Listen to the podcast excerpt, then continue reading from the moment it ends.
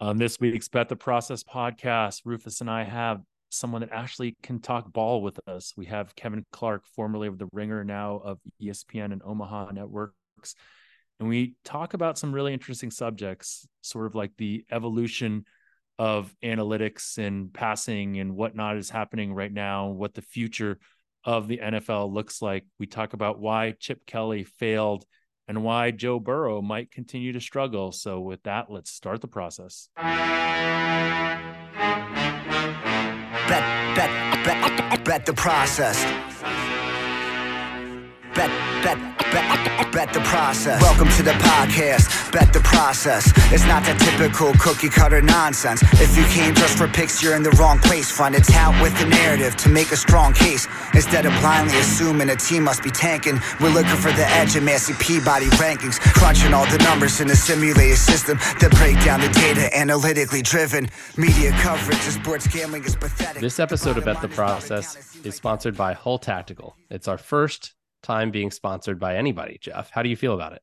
I'm pretty excited just because it's a really relevant and important sponsor. Jeff, do you play the markets? I don't really. I don't try to. I have all my stuff in very passive accounts. I mean, we've all heard that market timing is kind of a fool's errand, right? I mean, that's what I've always heard. That's what I've heard too. But but Hull Tactical actually doesn't believe that. Hull Tactical says that there are edges to be found via market timing. Um, they're an independently, privately owned firm focused on quantitative asset management. Their approach to investing is rooted in the recent explosion of data, combining macro and technical indicators to realize a risk return profile superior to a buy and hold strategy. Hull believes market timing is not only possible, Jeff, but necessary to adapt to a changing investing environment and provide long term appreciation regardless of the direction of the broader market. For more information on Hull Tactical, you can go to hulltactical.com and you can also listen to an interview with the CEO, Petra Bakosova, which will run at the end of each episode. You can hear little tidbits of wisdom from her. Welcome to another episode of the Bet the Process podcast, where Rufus and I did an interview already that I was really excited about. So we have Kevin Clark on today. Um, I was feel even like he's more excited, Pretty Jeff. mainstream for us. I know it's it's funny because I don't know. Are we excited? Like I, I didn't really like listen a lot to him before, and like I listened to prep for this, and he's very impressive. So good. So I mean, he's the one guy, he's the one guy that I would listen to like every week back when I was listening to things. back when But, you. I mean, his his podcast with Robert Mays, I, I love that. That was that was my like weekly NFL content that I consumed. Yeah, well, we shouldn't talk too much about this because this is what we usually do at the end of the podcast. But how are you doing, Rufus? How has your college football been so far and your NFL? We had um we had a winning week in college football last week, so that was nice. Congratulations. Um and Thanks for our- sharing your picks. Our circa millions picks went we, we didn't actually bet any um NFL sides before uh or we I haven't had stuff up early in the week enough for me to feel like good about betting it, but but uh, Massey Peabody had a very good week. I'll say that. Um, the circa millions picks were, I think, like we had three top. No, Who did you have? Saints that tied, but What- basically, I think we were, um, like went like twenty wins, like three losses and two ties or something like that. Maybe it was like 18, three and two, but there was a point when we didn't have any losses and that was nice. And that wasn't, that wasn't right at the beginning. We had, we had a Do little bit of who you played? that lost. Um, and we had the Falcons that tied, but aside from that, it was, I think the Patriots might have been the only loss there. Got it. We had Rams. I mean, we had all the teams you'd expect, right? Rams, Bucks, Ravens. Seahawks. Uh, we did not have Seahawks. We didn't have anything that Hmm. game. I can find I need to find my little sheet that has it all. Oh, probably because the line moved down that that you got. Well, it's it's the contest line. So okay, so we we we took Good. some Falcons because we wanted that wasn't a Massey Peabody pick or anything. That had some line value based on the contest line. And we had Titans, which also had some value due to contest line, but also I liked that one a lot. Yeah, Titans, Bucks, Rams, Ravens. We sprinkled in some Cardinals, some Patriots, and some Saints. Those were the sort of ancillary ones that had we had a game or two on those. Got it. And we went, I will Um, say, I, I want to do a victory lap for my survivor picks though, because we went with the Cowboys for five entries and the Bucks for four. And I modeled based on week one I modeled um, people's picks or, or, the what percentage um, of the entries were on each team as a function of the future value of the team and then the price for the game and then some other stuff. Well future value like team strength and also like whether they're playing on thanksgiving week or christmas and christmas day which are separate weeks so there's value to saving those teams. And basically i correctly projected that the bills and the giants would be the most heavily owned teams and so I thought the bill, I had the Bills at 27% and the Giants at 22%, and it ended up being 40% and 17%. But the Cowboys had just as large a line as the Bills, and I got them at only 11%, and I got the Bucks at like 2%. So, I mean, of course, the Giants did win, the Bills did win, but I zigged when people zagged, and that's that's all I can control. Good process. Uh, they, I think the Bucks is a really, I mean, obviously in hindsight, it it sounds great, but I think it was a really good one because ultimately it seems like the Bears are a team that generally, like right now, people are probably at least in going into last week, maybe even underrating how bad they are because they don't seem like they're very good. Yeah, I mean, I for me it was more that was a game that I really liked, and I didn't think a lot of other people like it, and and it's, I mean, but of course it's it's a risk because they sure. what, they were two and a half point favorite, but you know, no risk, okay. no biscuit. We now welcome in to the Bet the Process podcast a legitimate NFL expert, prog, you know, not prognosticator, but um, personality, uh, Kevin Clark. Kevin, thanks for joining us. Personality over expert is is a great way to describe it. Podcaster, right? Yeah, exactly. Analyst, podcaster, Pro- prognosticator is probably last on on the list, but it's somewhere on there. It's just a really fun word to say, prognosticator. I just like saying it. But about, it can also mean anything. Like it could mean like, what are you exactly predicting? You can pro- prognosticate anything. Yeah. I'm predicting that their sun will rise tomorrow. 100% yeah, on that so far in my life. There you go. Somebody yeah. will take the other side of that bet. The odds are good enough. 10,000 to 1. I'll take anything. 10, really? You will? Because if that's true, I'll offer you a bunch of 10,000 to 1 bets every day. Uh, Kevin, tell us a little bit about how you got into this world, what you do, and uh, kind of introduce yourself. We, you know, we have seven listeners. Usually, three to three to four of them don't know who our guests are when we start, so we want to cater to them. All right. So uh, after six years at the Ringer, uh, I just joined Omaha and ESPN to do a digital show for them. Um, I do a little bit of ESPN TV starting quite soon um, as well. Uh, before that, I was with the Wall Street Journal where I was an NFL columnist. I also covered basketball for my first two years there. Um, do a mixture of actually at the WSJ, it was a lot of like analytics heavy analysis, kind of blending numbers with with anecdotes um and and kind of merging those two things. At the ringer kind of the same deal wrote a handful of stories on just sort of the analytics boom in the nfl and getting perspective from front offices and coaches and all that stuff.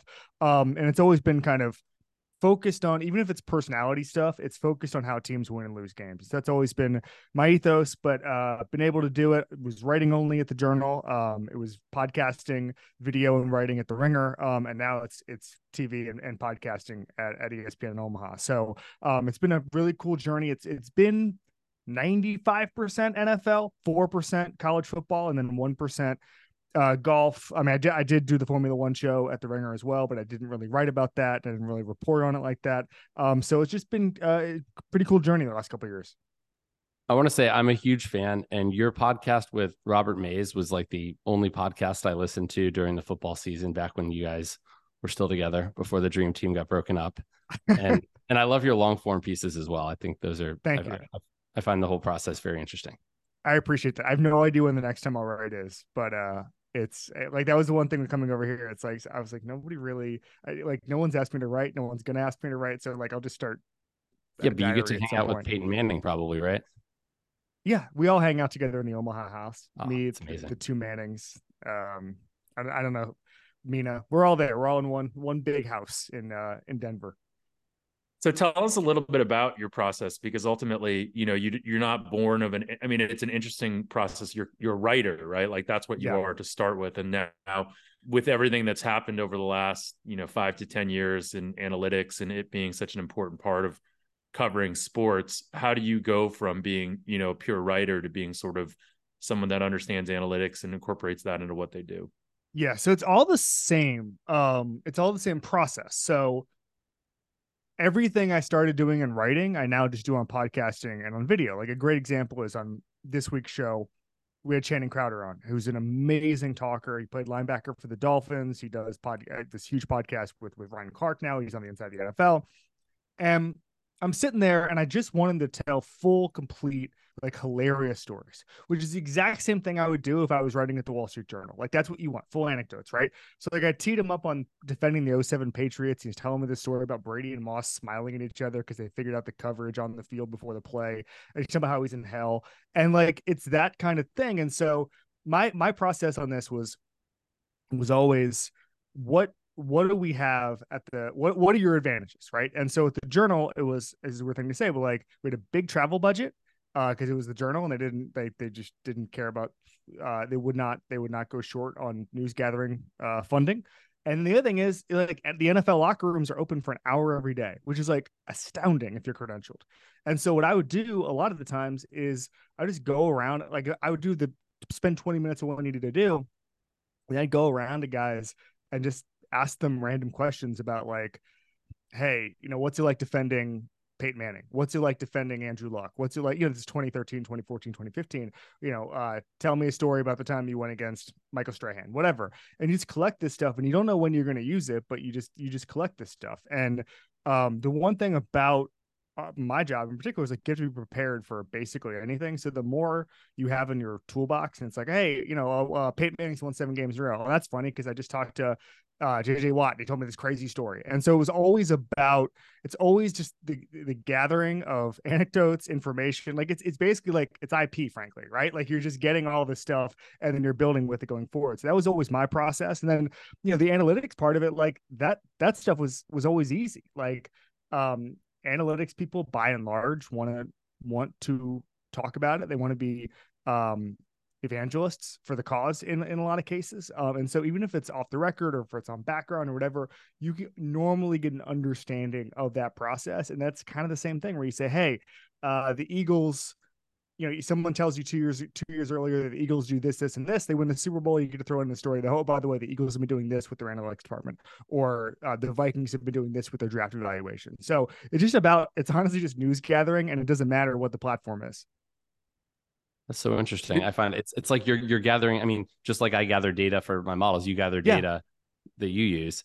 Um, so when you, I guess, how do you pick what to write about, or, or kind of what sort of segments you're going to do? I mean, you have all this in your head, but do you go in like, let's say you're traveling to Cincinnati for some game? Do you go in with this idea of what you want to write about, or is it does it yeah. kind of come to you as a result of the game? So great question. You mentioned Cincinnati. I literally have a perfect example of this. So I, I have like five or six ideas. Now I'll meet with whoever I need to meet with, and then I'll figure out from there, kind of a choose your own adventure thing, right? So I go in expecting to do this story because Brian Callahan, the, the Bengals OC, had told me that they wanted Burrow and Peyton Manning mode, which meant like, remember how Manning was just the offensive coordinator and sometimes head coach of his teams? So they wanted Burrow to like do that. He would just basically go to the line, call the plays, and go from there. That was two years ago. And so I was like, I'm going to do a story about that. Like, how's that progressing? And I get there and like, it's not particularly, has not particularly changed in two years, right? They're still on track for it, whatever. And so I'm like, this like the story is not going to be what I think it's going to be. And so in the process of talking to a couple guys there, they were talking about how Burrow got really good last year beating cover two by just taking the easy option. And I was like, oh, well, I'll just do a story on how Burrow just takes is like has mastered the easy pass. That's it. And like from once I pivoted there, every my notebook was just filled. OC, Zac Taylor, um, all, all the receivers, all they wanted to do was talk about it, the tight ends, the linemen, the position coaches. Like, yes, Joe Burrow has mastered the easy pass. And so it's more of a feel thing. Um, it's not like a, oh, I'm gonna do I'm, I'm I have to do this or whatever. Like normally my my story idea changes two or three times based on the information I'm I'm receiving. I was like, wait, did I read this story? And then I was I just googled. I, I, remember your one on on his deep passing. Yeah, no, that's the, that was, literally it's the sequel because yeah. then they took this deep passing away, and then he they were like, oh, you know, it, he basically had to start checking down to Samaje Perine for half the season last year, and he did it. That's why Perine ended up looking so good and getting a, a deal in, in Denver, right? Hay- Hayden Hurst too. Um, Hayden Hurst. So if you go back to then, just to bring this to modern day, do you have any feel for his struggles right now? Are they? Yeah, I do. Um, okay. Yeah. So, no, no, no. Like honestly, this is going to make me sound way more connected than I am because I've actually talked to him when he came off of his ACL. I talked to him because he was throwing a ton of practice interceptions, and like it was a crisis. Remember, and the whole thing was Ja'Marr Chase couldn't couldn't see the ball or whatever, and I was the whole thing was crazy. And so Burrow told me in that short conversation we had back then was when he was coming back, he his vision is the best thing about him. That's he gets guys out into routes, he, he processes, and he gets the ball where he needs to go. And that's why he's also comfortable taking hits. By the way, is that he just wants those any blocker, he just wants to be running a route instead. Anyway, so he said that when he comes back, his eyes are not nearly as sharp as, as they should be. And, you know, if you or I look at an NFL player, we see 21 people in front of us and we don't really see the depth or whatever. And what he was basically describing was it takes a while for him to get that superpower back. And that's why I feel like he started slow last year He started slow that year. Started show slow last year with the appendicitis thing where he misses camp, and now he misses camp again and he starts slow. Like he's a feel player, he's a vision player, and I think that takes a long time. He's not. He doesn't have the best physical tools in the world. He just knows what to do with the ball, and I think that that you need to get in a groove. You know, it's it's like our golf games, right? Like you, you just need to like remember your swing thoughts, all of that stuff. And I know this sounds crazy for such a high level athlete, but I really do believe he's a field player. So it's That's interesting because this is like the classic thing that like Rufus would hear and want to look in the data and see if he could bear this out in the data. But go ahead, Rufus. Well, I I think what's really interesting here is that I mean, think about as as analysts, what like what I'm doing. I'm I'm looking at the I'm trying to say, okay, why do teams win? What makes teams good? And I'm looking at metrics to do that. But if you take it a step further, it's like, why are these metrics happening? And you're kind of digging into that. Like, okay, he's struggling because his metrics are bad because of, you know, he his vision isn't what it was. Right. And right. And, and and it can come back. Like that's the best thing. It's like, but like if his calf is, and this is something I talked about on my show this week, like I thought they're going to win the Super Bowl this year because even with the the lack of training camp, because he'll be able to figure it out. But if his calf is still really hurt or if he re-aggravated it, like that totally screws with the timetable. And it's possible that he doesn't get to where he needs to be until freaking December, by which time they might have four wins, you know? Yeah. So you mentioned analytics departments, and I think that one is really interesting, right? Because I think the you know common person that understands analytics and then sees the decisions that happen wonder um, what's going on. And I'm going to bring a specific instance up to you right now. Yeah. I don't know if you're going to be able to guess what happened last week that I'm asking about, but it is Thursday night. Um, the most analytically driven organization in my mind, at least on on field decisions last year, that I thought they were like a blackjack player picking up every edge they could at every time they could. They go up by 12 points with what four and a half minutes left to go and rather than trying to go up by 14, they kick an extra point to go up by 13. What what's happening there? Uh, I think that there are still no teams that do all do the analytics play every single time. We even saw that with Belichick, where Belichick was Mr. Analytics for a long time, and it's almost like he's gotten more normal as he. No, but I, I, I just totally disagree with you. I think that Belichick – especially over the last few years, has become incredibly conservative. And I'm a huge Patriot. Yeah, fan. no, no, so that's like, what I'm saying. It, we're, we're we're in agreement. I, he Mr. was Mr. Right. Analytics, and but, I think but, now. But do you but do you think you? I guess you're just saying that you think that Sirianni just got lazy or just decided no. to i mean like what yeah like, or there could be some weird ass like reasoning for it where you want to instill confidence in somebody i mean there's always these stupid these guys are able to justify all of their decisions by saying we wanted we wanted to instill confidence in XYZ or so so and so. We didn't feel good about that. Like they can always sort of work backwards on that stuff. And so there's never been a team i know this sounds crazy but in the end this is kind of a no true scotsman situation. True analytics in the nfl has never been tried. And i don't think it, it will be tried in our lifetime. Like there's still head coaches because you have to remember the head coaches now are still in their early 40s and they still came up. Like you look at McVay and everybody's like, well, McVay's really McVay was working for you know Jon Gruden in 2007 or Jay Gruden with the Florida Tuskers. Like they're still old school guys. It might be the two generations below the guys who are coming in now, who in 15 years are actually doing analytics all the time. I, I just felt I just feel that the the the modern NFL is significantly less modern than even we think. True. I will say yeah, though that they are we we are not we're never seeing the full picture of things. And right. they they and and so we're we're making an assessment based on the data we have, which is imperfect data. And so there may be a reason but, but, but some of these things so, that we don't know and that they don't want to actually say. Right. So uh, I agree with you guys 100% on the margin, right? But this one and me and and Kevin, I 100% agree with you. Like the the true analytics like really optimal. But I would say last year the Eagles completely impressed me as a team that yes. did be they were very they were the closest thing I've ever seen to it. And then for this decision which is not it's not on the margin, right? It's a pretty clear decision to go for two there at that point. Mm-hmm. There's no downside to not going for two. The only downside I could see is they are like, well, we only have so many good two point plays and we don't want right. to show one in a situation that this like like I put on Twitter like the what's the Occam's razor answer to this, and I couldn't really come up with what it was. So I was just curious about. Well, there, there's right. people that I talked to that have conspiracy theories about, about this and all this well, kind of stuff. I, there, there's so. a couple things. So first of all, if I'm not mistaken, Doug Pederson has become more conservative as he's gone on because remember the Nick Foles Super Bowl year, he was going for it on fourth down all the time. He's gotten a little more sure. conservative in Jacksonville and as his Philadelphia career went along. Is it possible? I'm just throwing this out there. I have no idea if it's true is it possible that those sort of fourth down decisions, two point conversion decisions, analytics decisions are coming more from the front office and ownership? And as the coach gets more comfortable pushing back on it, they get more conservative? That's just that's knowing knowing knowing what I know about Howie and Jeffrey Lurie, they're very analytic driven, and it's possible the coach is less so. That I mean, well, so is it possible? Is it possible? I mean, I think if that's true, we will see a less analytically analytically driven Eagles team this year, where things like that that are possible, you know, well, it'll be interesting to watch. Yeah. Um, go ahead. Can I jump?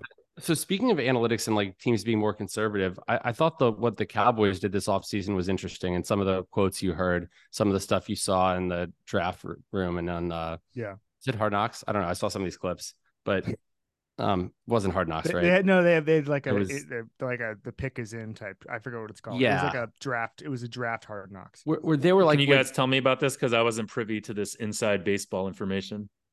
Well, I think they basically they want as a organization and a team to be a lot more physical and to win in the trenches and to establish the run and to I mean they what they don't want their defense on the field as much. Um, so like there's the notion that they scored their, their offense last year like scored too quickly and it made it hard on the defense and so they Mike kind of... McCarthy's Mike McCarthy's quote was that uh, he didn't like Kellen Moore because Kellen quote tried to light up the scoreboard, which is right. apparently a bad thing in his book.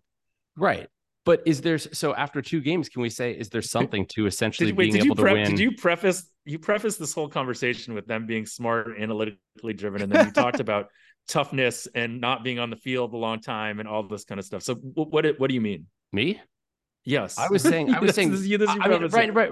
Okay, this is where I was getting to. I was saying. I mean, they're in essence going against what we would like. What I would say analytics says, or I hate saying analytics yeah. says, but but my question is: Is there something to that? I mean, if you think about the dominant like, superpowers in college football, they're generally not quarterback driven teams as much. They're Alabama and Georgia. They're teams that are they out physical you. Mm-hmm. Is the NFL as the NFL becomes more like college in terms of play calling and offenses and everything, is it becoming er, I mean, this is a whole separate question. Is it becoming yeah. less of a quarterback league also? But I mean, you think about a team like yeah. the Bills where they they have so they have a high powered offense, but they have so much trouble on on third and fourth and shorts, and they have er, throughout yeah. the, the last few years. So so yeah, comment. So a couple things. a couple things on that. Number one, speaking of college, I was actually listening to an interview with a Georgia former player personnel guy, and he said that Dylan Raiola, who's the number one quarterback in the country coming in this year in high school, um, they had to like basically go get Kirby to go watch him, Kirby Smart, because he doesn't watch quarterbacks camps. He only watches the line because that's all he or and, and cornerbacks. But he's like he will not look at the quarterbacks in a camp like that. And and I think the implication there is like that's not what wins games at the college level. Um, funny story for you. So after the Nick Foles Super Bowl, I was in Philadelphia doing a thing on their analytics approach and I talked to Jeffrey Lurie about it and a, and a bunch of other people and a ton of of background sort of off the record conversations. And just to say, hey, am I right on this? Am I wrong on this? What's what's the real thing? And talking about going forward on fourth down and all this stuff, and and you know they're they have this really robust analytics department that Chip Kelly had kind of neutered, and then they brought it back with with even more oomph. And uh, somebody stopped me in the middle of of me talking about all this stuff, and they said, "I just need you to understand the reason that we won the Super Bowl is because of the offensive and defensive line, and that everything else was extra. Everything else was a tiebreaker. But like offensive and defensive line is the reason we won the Super Bowl, and then everything else is a mixture of narrative and just like long term process benefits and, and, and advantages. And I, I I think about that all the time. And like quarterbacks can help you in that in that regard, but there has to be that that starting point. And like even last year, if you look at some of the data, I think it was the the shortest passes in the since the merger basically yards per catch was was under 11 for the first time i believe ever um or at least since 1933 or whatever and so we're seeing maybe the slight uh slight shift in how important a quarterback can be. I think you can get there in other ways easier if you don't have the elite elite quarterback. Not everybody's going to have Patrick Mahomes, but you don't necessarily need that the way things are trending. Yeah, it feels it feels I mean just this season after two games that the, there's just so much parity in the league and that the the quarterbacks just haven't been the difference makers that I mean I'm just thinking to betting props 10 years ago and how much I mean, and and even like second halves, and just how much like certain quarterbacks were huge, huge needle movers. Yeah, I completely agree. I, I just think there's other ways to get there for for a lot of reasons. And even like you know, you've seen teams beef up their receiving corps in, in lieu of having an elite quarterback. Um, you've seen them try to play different style of ball. Like I think there's there's a lot of different ways to to generate offense in the modern NFL. And like I was looking at a stat and maybe it's sticky, maybe it's not. But I was just going through before the season and saw that something like the last six or seven Super Bowl winners have averaged like seven or eight yards per attempt. I forget what the threshold was, but there's a threshold in yards per attempt you have to have in order to win the Super Bowl. Uh, but it's not just Mahomes and those guys getting there. There's a bunch of guys there. Like the the damn Saints were there last year. Like there's a bunch of ways to generate offense in the NFL now, and that's that's I think not lost on on the smartest coaches. And by the way, I want to say that I don't. I mean, I just think there are few fewer needle movers now. Yeah. Among NFL quarterbacks than there were maybe ten years ago. Yes, I agree. Especially the beginning of the passing boom in like 2011, when it was just like they were rewriting record books once every year. So how do you if we look at this evolution of the NFL, right? And it, it, it's this cover two and this, you know, for you know, not allowing these explosive plays and shorter passes. And, you know, we've gone through over the last few years this evolution from, you know, passing is more efficient. Mm-hmm. Then now passing gets taken away long passing. So it's shorter passing. What crystal ball, what's the next evolution based like what's the next adjustment that happens based on you know the short passing that's coming and yeah. and what what do things end up looking like i think you've seen it a little bit hinted at from some of the scheme guys that like more creative passing out of the backfield you know just like two two running back sets and shotgun had those guys running routes in the backfield it also helps if you want to do max protect with the blocking to have two running backs back there. You've seen a little bit of, of hinting at that could be the next schematic. Like thing. McDaniel or something like that. Yeah. And like going heavy and passing out of it, which is I mean Josh, Shanahan. not Mike Josh, right? Yeah. Josh. Um and then like yeah, exactly. Um no, like Mike McDaniel stuff with the motion and just like even like the Jaylen Waddle tunnel screen he had yesterday or uh, yesterday, Sunday, where Tyreek Hill was just distracting the entire defense. It was a little out motion, and then they just give it a, to a normal tunnel screen with Jaylen Waddle, like short passing that can that can be a deep pass. They can operate like a deep pass because of, of the way um, the offense is set up. So I think there's a lot. Of, I mean, Mike McDaniel, I think is probably the best play caller in football right now, um, just as far as innovative schemes and all that stuff. And and I think league the team will the league will learn from him. What about more laterals on offense? It's it's funny how many lateral how many how often you see laterals on interception returns or fumble returns relative to offensive plays where you could actually have more play designs. I know it's more risky, but teams have run option offenses for a long time, which I mean the, the, Patriots the Patriots almost got a first down with to a on a Mike Gesicki lateral on Sunday. Um, coaches are way too risk averse for that, way too risk averse, and it kind of goes to what we were saying earlier about how these even the new school guys are are old souls. Um, I I I would be very surprised if anybody ever ran more than one design lateral in a game, but it could be tried. Like the thing I don't I never understood guys, and like I've heard quotes about it. Like Jimmy Johnson said 30 years ago that the one thing he realized was that coaches are when they're they start to lose all they're doing is is trying to get their next job right? Like they just want to they, they and that's why there's so much normalcy in the nfl it's like you don't embarrass yourself because if you embarrass yourself then you don't get to go be the quarterbacks coach for your buddy the next time.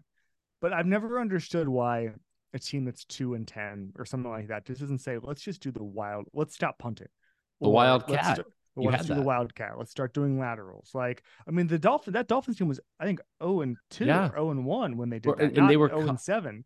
But like, they yeah, were but, coming but, off that awful season, right? Yeah. And so they're like, we got to try something. Exactly right. But like, I what I don't understand is like why there aren't more coaches who are like, I'm gonna get fired. Let's just do the wackiest thing in the world and and just try it and go out on our own terms. There's there's almost it's, no going out on your own terms in the NFL. That's life, though, right? That's the classic. Yes. Like history will teach you it's better to fail, you know, conventionally than it is to succeed unconventionally. Which right? I think That's... is what happened to Brandon Staley, by the way. Once he started, once he he met some resistance, he became an an, aggra- an alarmingly normal coach. Wait, who? But do you think he was a good coach Brandon before Staley. then? Because you've been oh, you've been certifiably. I listen. Yeah, I hate Brandon Staley uh, as a coach. Yeah, as a so, coach, I'm sure he's a nice guy. Um, he was a very good defensive coordinator when he had Aaron Donald and Jalen Ramsey on and and the way his the way his defense worked, it was able to stop the run without devoting a bunch of people to it. But the hole in that theory is that when you have Aaron Donald, you could do all sorts of stuff and take credit for it and try to explain it away however you want about scheme. Um, so I don't think I don't think he was a good coach, but I do think he was more open to the idea of a analytic approach, a process driven approach. I think at the beginning he was. Now I think he's just a normal bad football coach. So wait, having been in so many locker rooms and talked to and, and just see the inner workings of so many organizations, do you have an opinion on the sort of CEOs versus the sort of boy genius play caller uh, type head coaches, i.e., like Mike yeah. Tomlin versus Mike McDaniel? So the advantage of the boy genius is that the boy genius will never get poached, so you don't have to worry about play calling continuity. Um, you see that with the Shanahan guys all the time. But when you're around Pittsburgh, like it's a different vibe, man. Like the, everything just seems geared towards winning, and so like I think that the the the hardest hardest thing for me is that it's really hard to pick a good CEO because guys can say I'm a good CEO, but you don't know until you've given them three years to have a proof of concept.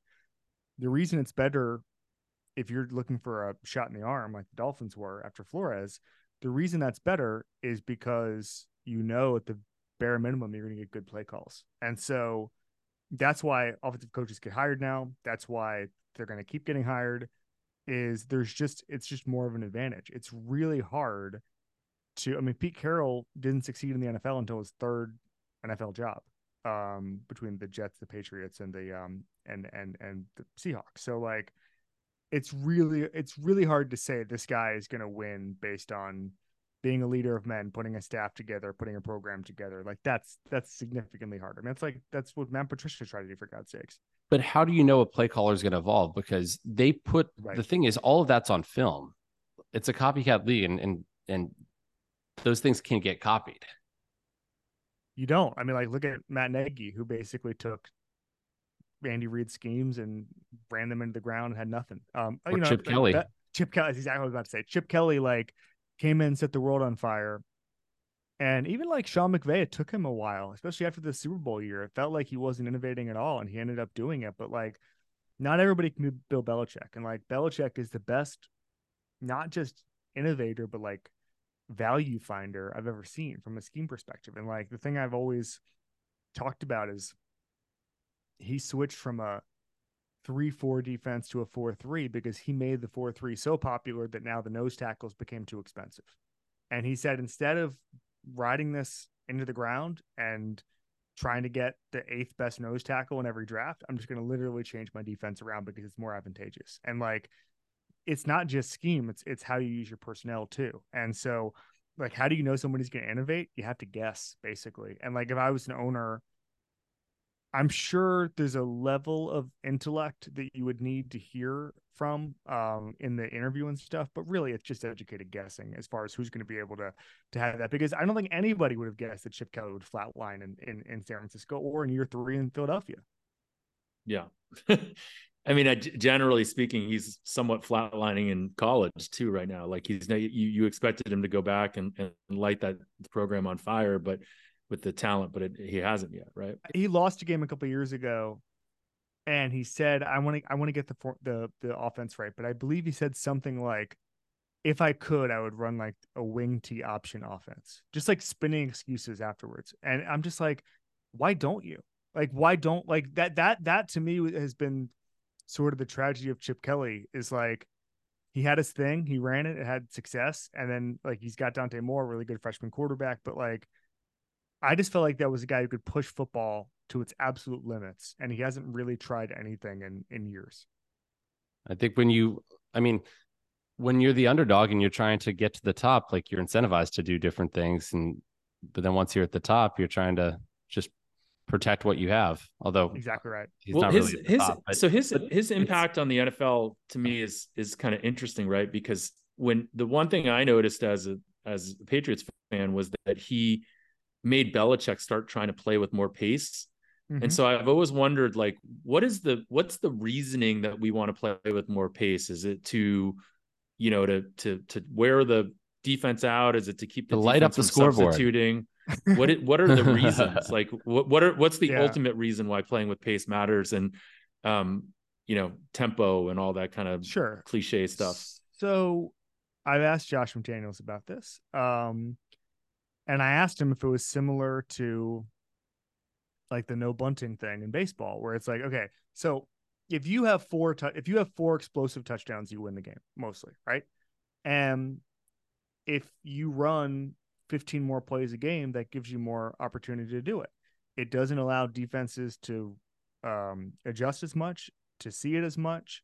Um, and even like when Channing Crowder was on an episode today, he was talking about how about how defense is able to have this chess match with eight until there's eight seconds left on the play clock and all that stuff. And like you remove all of that stuff, and the offense has more of the advantage because the defense can't really look at you. And I understand that defenses can't declare, you know, tip their hands or declare it or whatever, so the offense would, would be harmed a little bit. But like overall, you're you're looking at a huge advantage for the offense. So I think it's a mixture of more plays give you more opportunities. If you have somebody like Tom Brady, you want more plays to have explosive downfield stuff. And then um and then just the idea that that that simplifying the offense is is putting the the the defense on their heels, especially when they're tired. Like defensive linemen get really freaking tired. And it's funny because I was going to bring this up earlier, but for me, there's two types of analytics in football. There's going for it on fourth down, and then there's the player tracking stuff, which has really changed the way a lot of teams view things. Um, and which is probably a much bigger difference maker, right? so I'll give you an example. So like this is not what we would think of as analytics. But I wrote a story a couple years ago. Somebody told me there was a coach, a head coach, loves analytics. You wouldn't necessarily expect it. He started calling run plays to more often to the side of uh towards his own bench. Reason being is that player tracking data showed that no these big defensive tackles were not running a ton in the game. But if you run everything to that side, that would like in some cases double their output of running because they're they have to go back and forth, back and forth. So especially if you do it on second down. So if you run to the bench on second down, they have to come off the field for third down, and you're making these guys who are 300 pounds run way more than they should. And I know that sounds small, but over the course this of is game, amazing. 300 pounds, right? Exactly. This is And so, like, genius. But like that is that analytics, or is that just like we have this data now and we're going to use it? Like, I it, it's really interesting. So like, I, I guess I guess it, the the overarching point is just like there's just more data points now, and we're going to see things we wouldn't necessarily expect out of that. That that's a hundred percent analytics. Mhm. The Yeah. problem with our world is that someone would say that that's not analytics, right? Right. And at the end of the day, that is analytics. That's using data to make an optimal decision. And it's the crux of analytics, right? Analytics is not to your point, it's not whether you go for it on fourth down all the time, right? That's that's not like and half of the time we know that there's that they these decisions that people claim are analytics when they fail are not analytically driven. They were just a bad decision, right? Or they were a bad result or whatever, right? So Mhm. anyways, that's my diatribe. Rufus, go ahead. No, and we focus That's on the things that we we focus on the things we can see, the analytics we can see, which is the fourth Uh, down Rufus- decision making. Do you have um, a direction you want to take this in the last few minutes, or um, I I have one, but I want to No, allow you to to go ahead. I'm gonna let you go, Jeff, because I know you want to talk more about what's actually happening in the NFL. Well, I mean we have already, but what I was curious about more is just because we do. I think two out of our seven listeners actually gamble on sports, so we're we're would love to sort of talk a little bit about.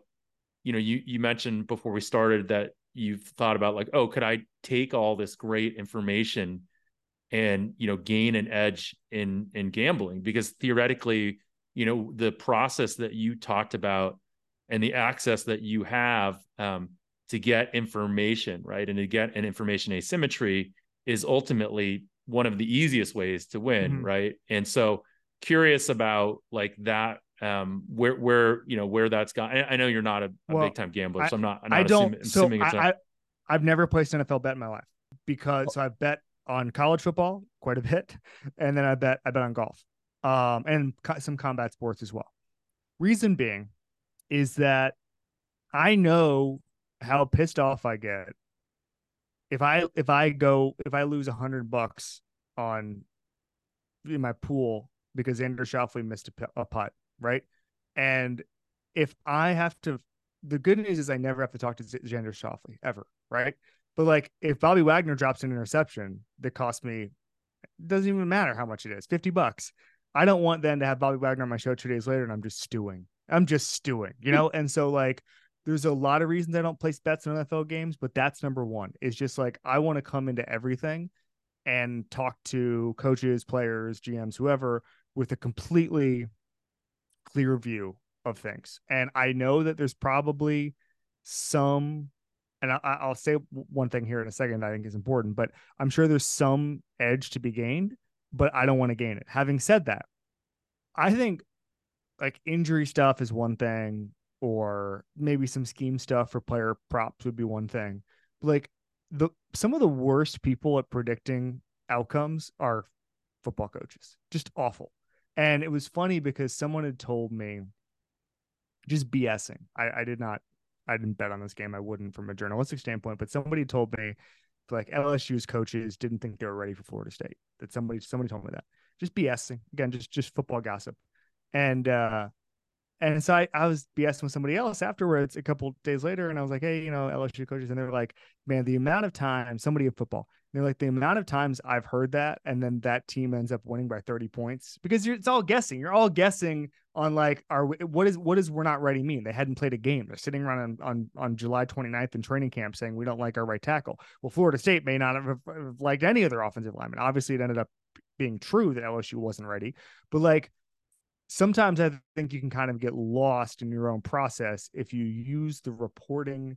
If if I used the reporting that I did to place bets, I'd actually probably end up uh, getting more misdirection than than helping. I think it's, there's probably a different type of reporting, injury based, scheme based, all that stuff that would be more advantageous if somebody wanted to go down that path. Which again, I wouldn't. Yeah, it's hard. It's it's hard to mix the qualitative data to know how much to value it, and that's something I've had Right. to deal with occasionally we've gotten, you know, I get some sort of nugget from somebody who knows the I don't know caddy of a player or something like that, yeah. and about that player. And most of the time, um, I wish I hadn't learned about it because it it has no no impact at all. but, or they're just like, oh, so and so's locked in, and it's like, oh, okay, that's is that helping? Like, like how often it's like, oh, you wait till you see these this guy, and it's like, oh, okay. And, and for some guy, it, it, might make it might mean something, but for another guy, right. it might mean nothing. And it's just without having that information, it's it's really hard to gauge.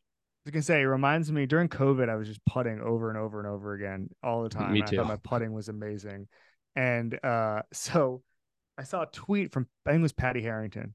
And I don't know why. I think a lot of people were doing this. So, they asked Paddy, like, how do you practice putting? And Paddy said that he had had some sort of broken wrist situation in his career. And that for like months, all he could do was putt, could not do a full golf swing. So he ends up just putting and putting, putting. He thinks he's crushing it. Like, I'm so good at putting. And then his first tournament, he had his worst strokes gained putting performance of his career.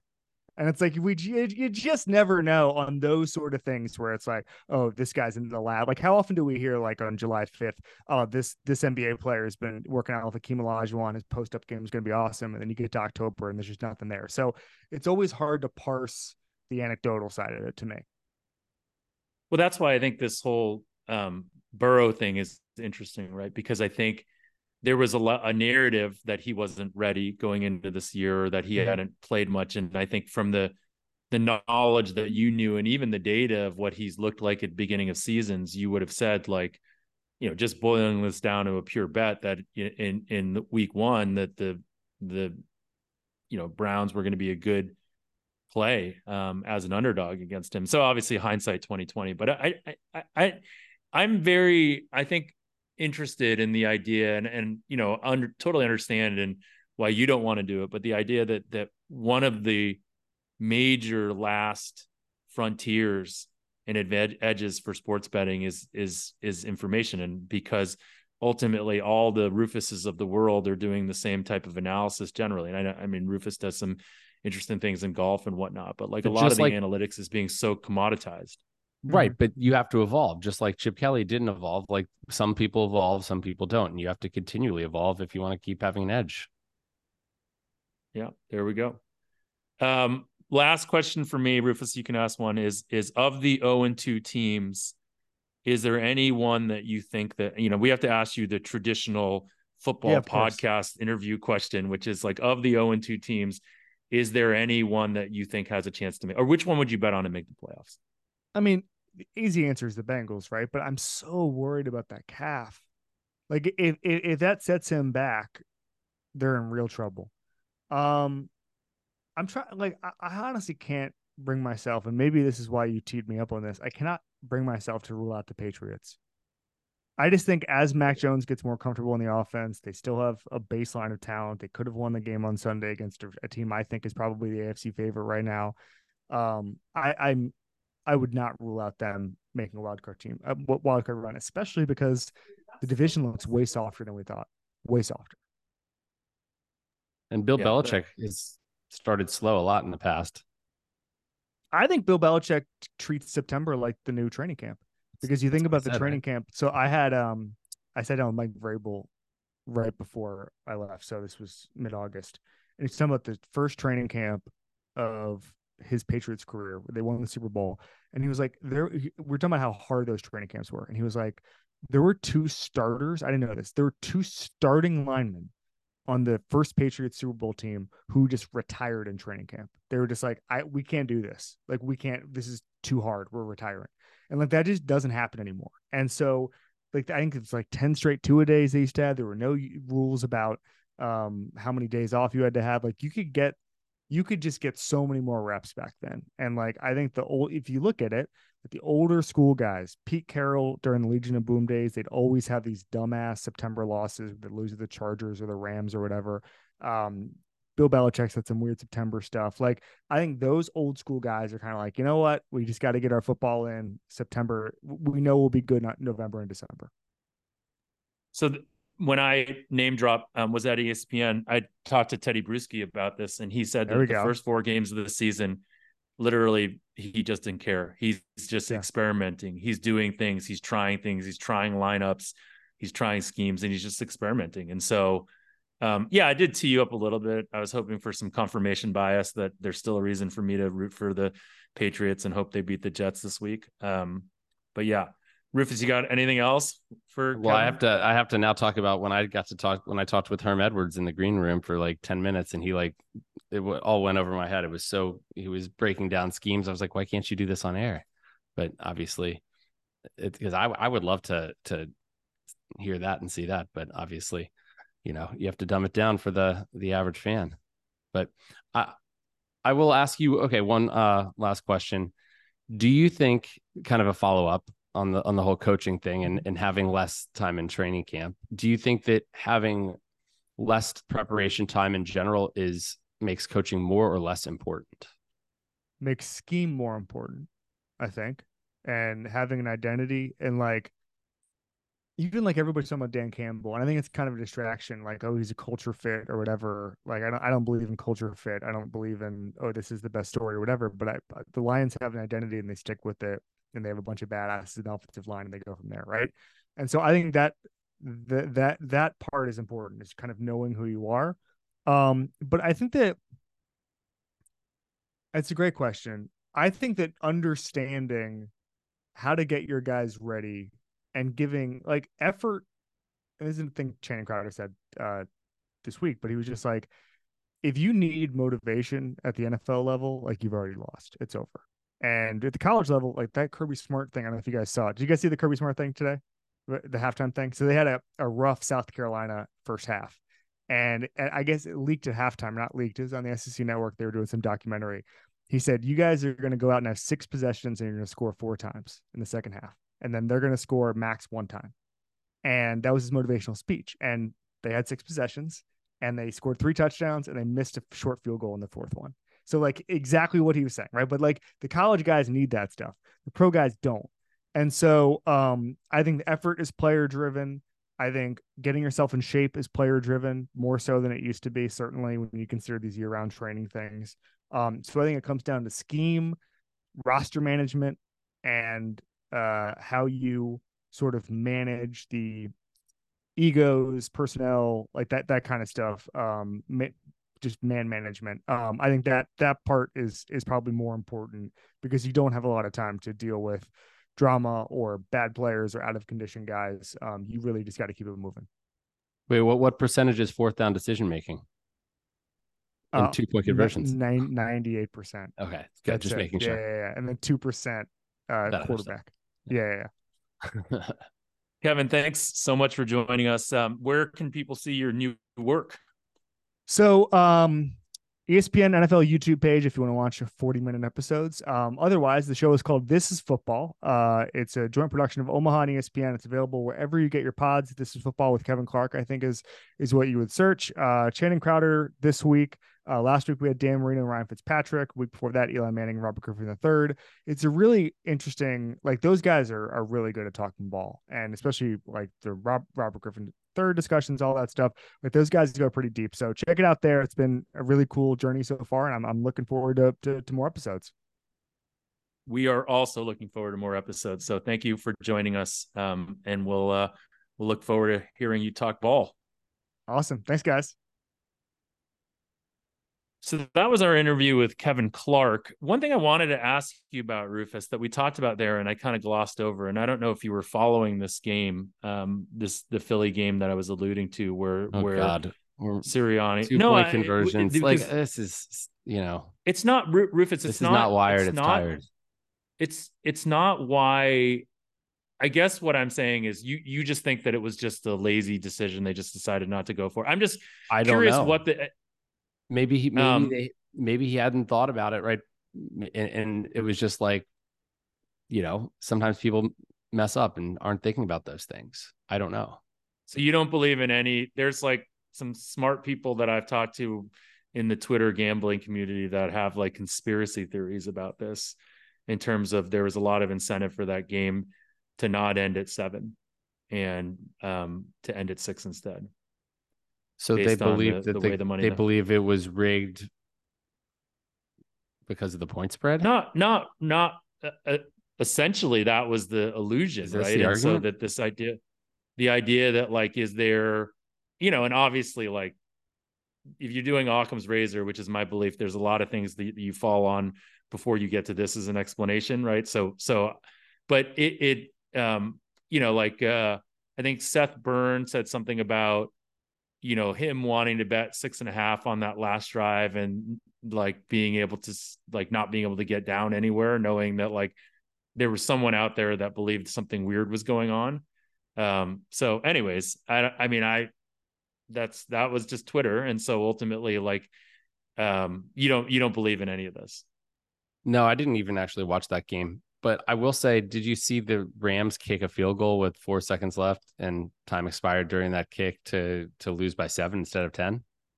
Yeah, but I I was watching that game live and I had the Niners in the second half minus four, so I was like, obviously glad they didn't try a hail mary and and for that. Um, but I don't I don't think to me that is much less like it's it's there's to me there's a reasonable his explanation to me seems reasonable. It is what was it? because ultimately explanation? It was it was it yeah his explanation was like that is is no his explanation was that he had in his mind that they needed two scores right? So he was going to try like they in his mind it was short pass you know kick the field goal and then at least we still have a chance to win right? It was it, it, but then obviously what happened is the play ended up taking longer than he thought and now there was only four seconds and he didn't think that like the idea of of having Stafford throw a hail mary with all the injury potential that could happen there was a great thing. So just kick the field. Well, why even throw a hail so, mary anyway in that case? Because why not just take a knee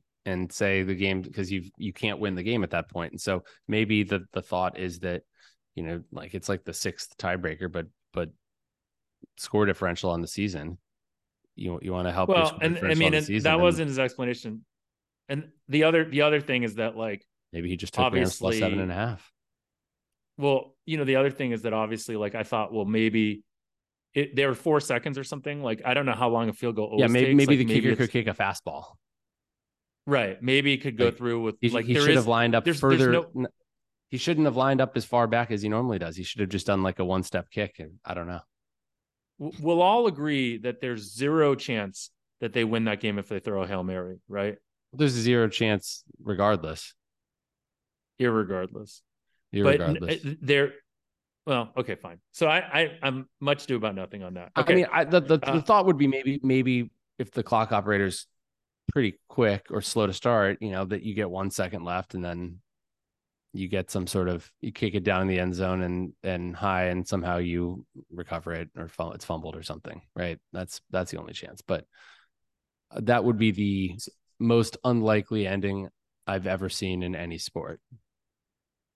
So just just I know you don't want to hear about this, but like I I was very shocked by the decision by Sirianni because I think even though I don't like the Eagles and I don't like Sirianni, I was very very impressed last year with how optimal they ran things. Like they were always making very optimal decisions. Hey, have you did you see um a bunch of the teams going for two now when they're up by nine, when they score a touchdown, go up by nine to go up by 11 instead of kicking the extra point to go up by 10.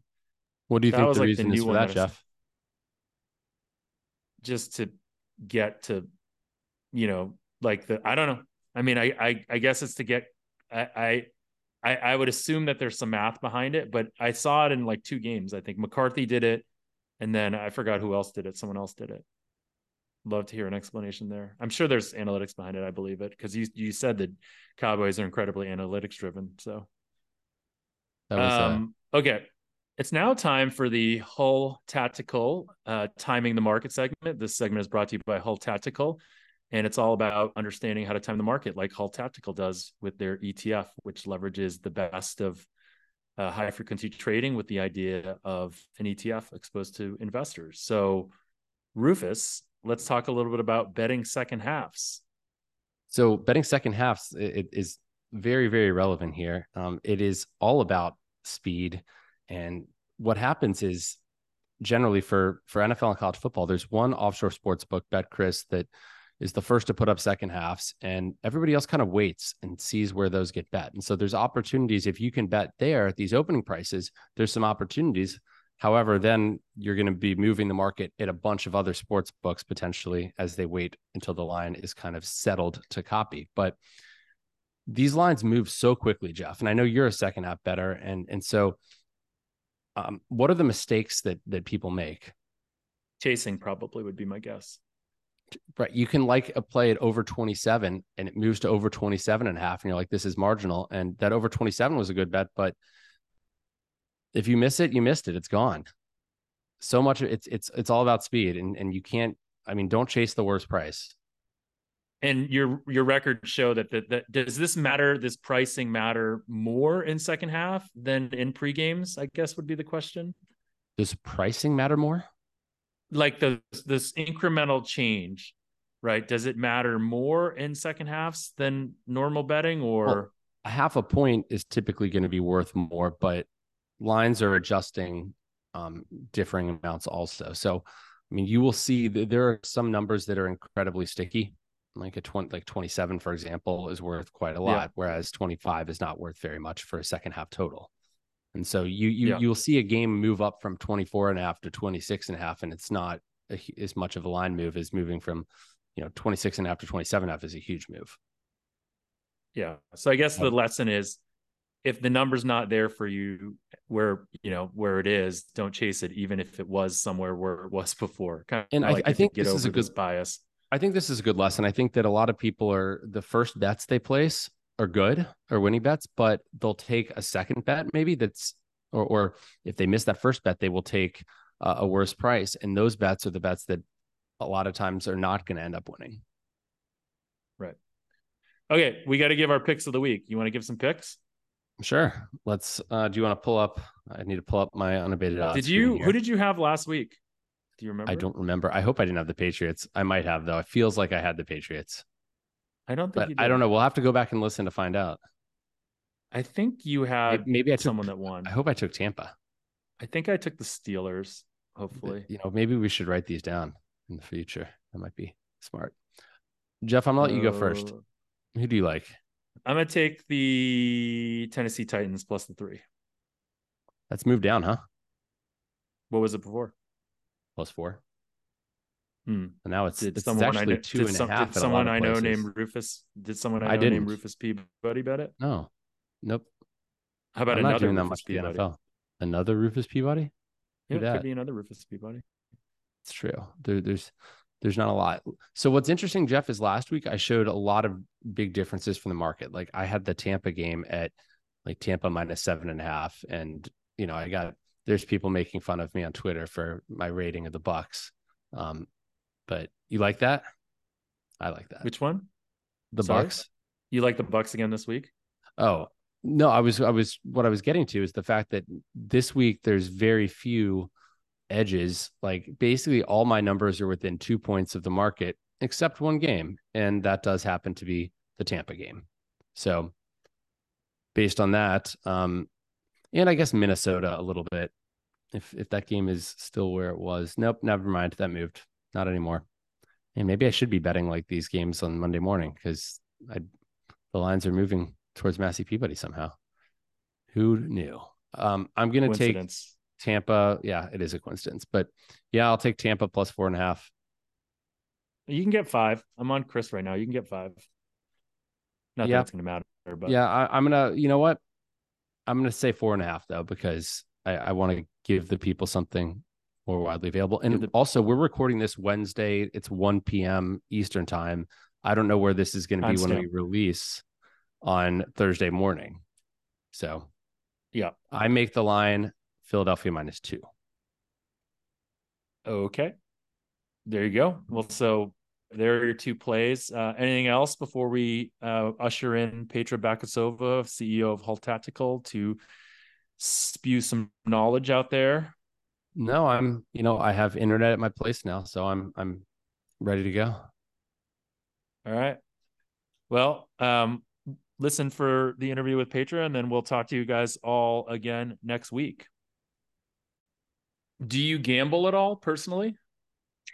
Uh personally, I don't. I, I think my experience with Hull Tactical has really humbled me in a sense, knowing just how much work and how much skill it takes to be an advantaged player. So if I feel like I don't have an advantage in a space, I do not gamble in it. And I'm sure this applies to all of your listeners, whether they're building models for golf or football or, you know, blackjack. I, I, I think it takes so much work and so much domain specific knowledge to to be able to gain an advantage. There's a lot of smart people out there.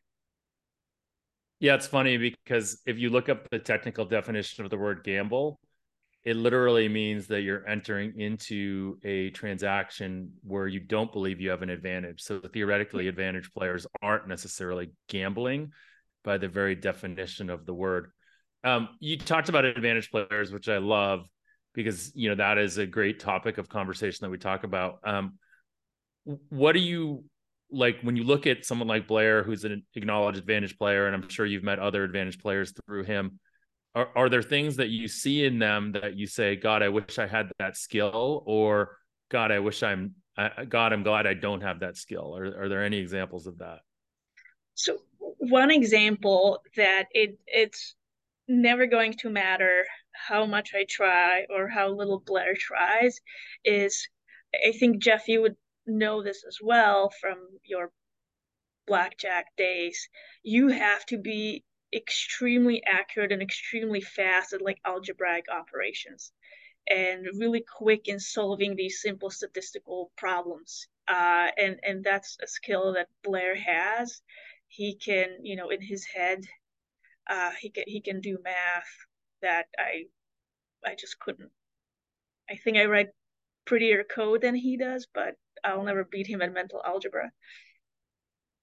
It's I I get that, and and again, like I think I told this story about when I got hired at O'Connor Associates, and they were just trying to see if you could do relatively simple math quickly and mm-hmm. on the spot, because some of it is not, some of it is literally just the on the spot piece that they they kind of want to know and that ability to kind of do that is is definitely I don't know if it's it's it's learned or if it's innate, but like who knows.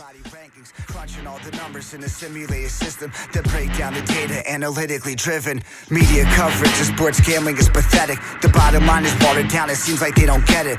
Puppet teaser, but the engine's running off unleaded. None of it's organic. It all sounds synthetic. That's this episode of Bet the Process is brought to you by Hull Tactical. The hosts of this podcast are not investors with HTAA and were not directly compensated for their views. However, HTAA sponsored this podcast podcasts. The hosts and sponsors share a conflict of interest because the sponsor paid a one time cash compensation for the content of the podcast, and the hosts may be incentivized to endorse or promote HTAA's investment management services. Massey Peabody rankings. We're, we're, we're, we're looking for the edge. Analytically driven. Crunching all the numbers.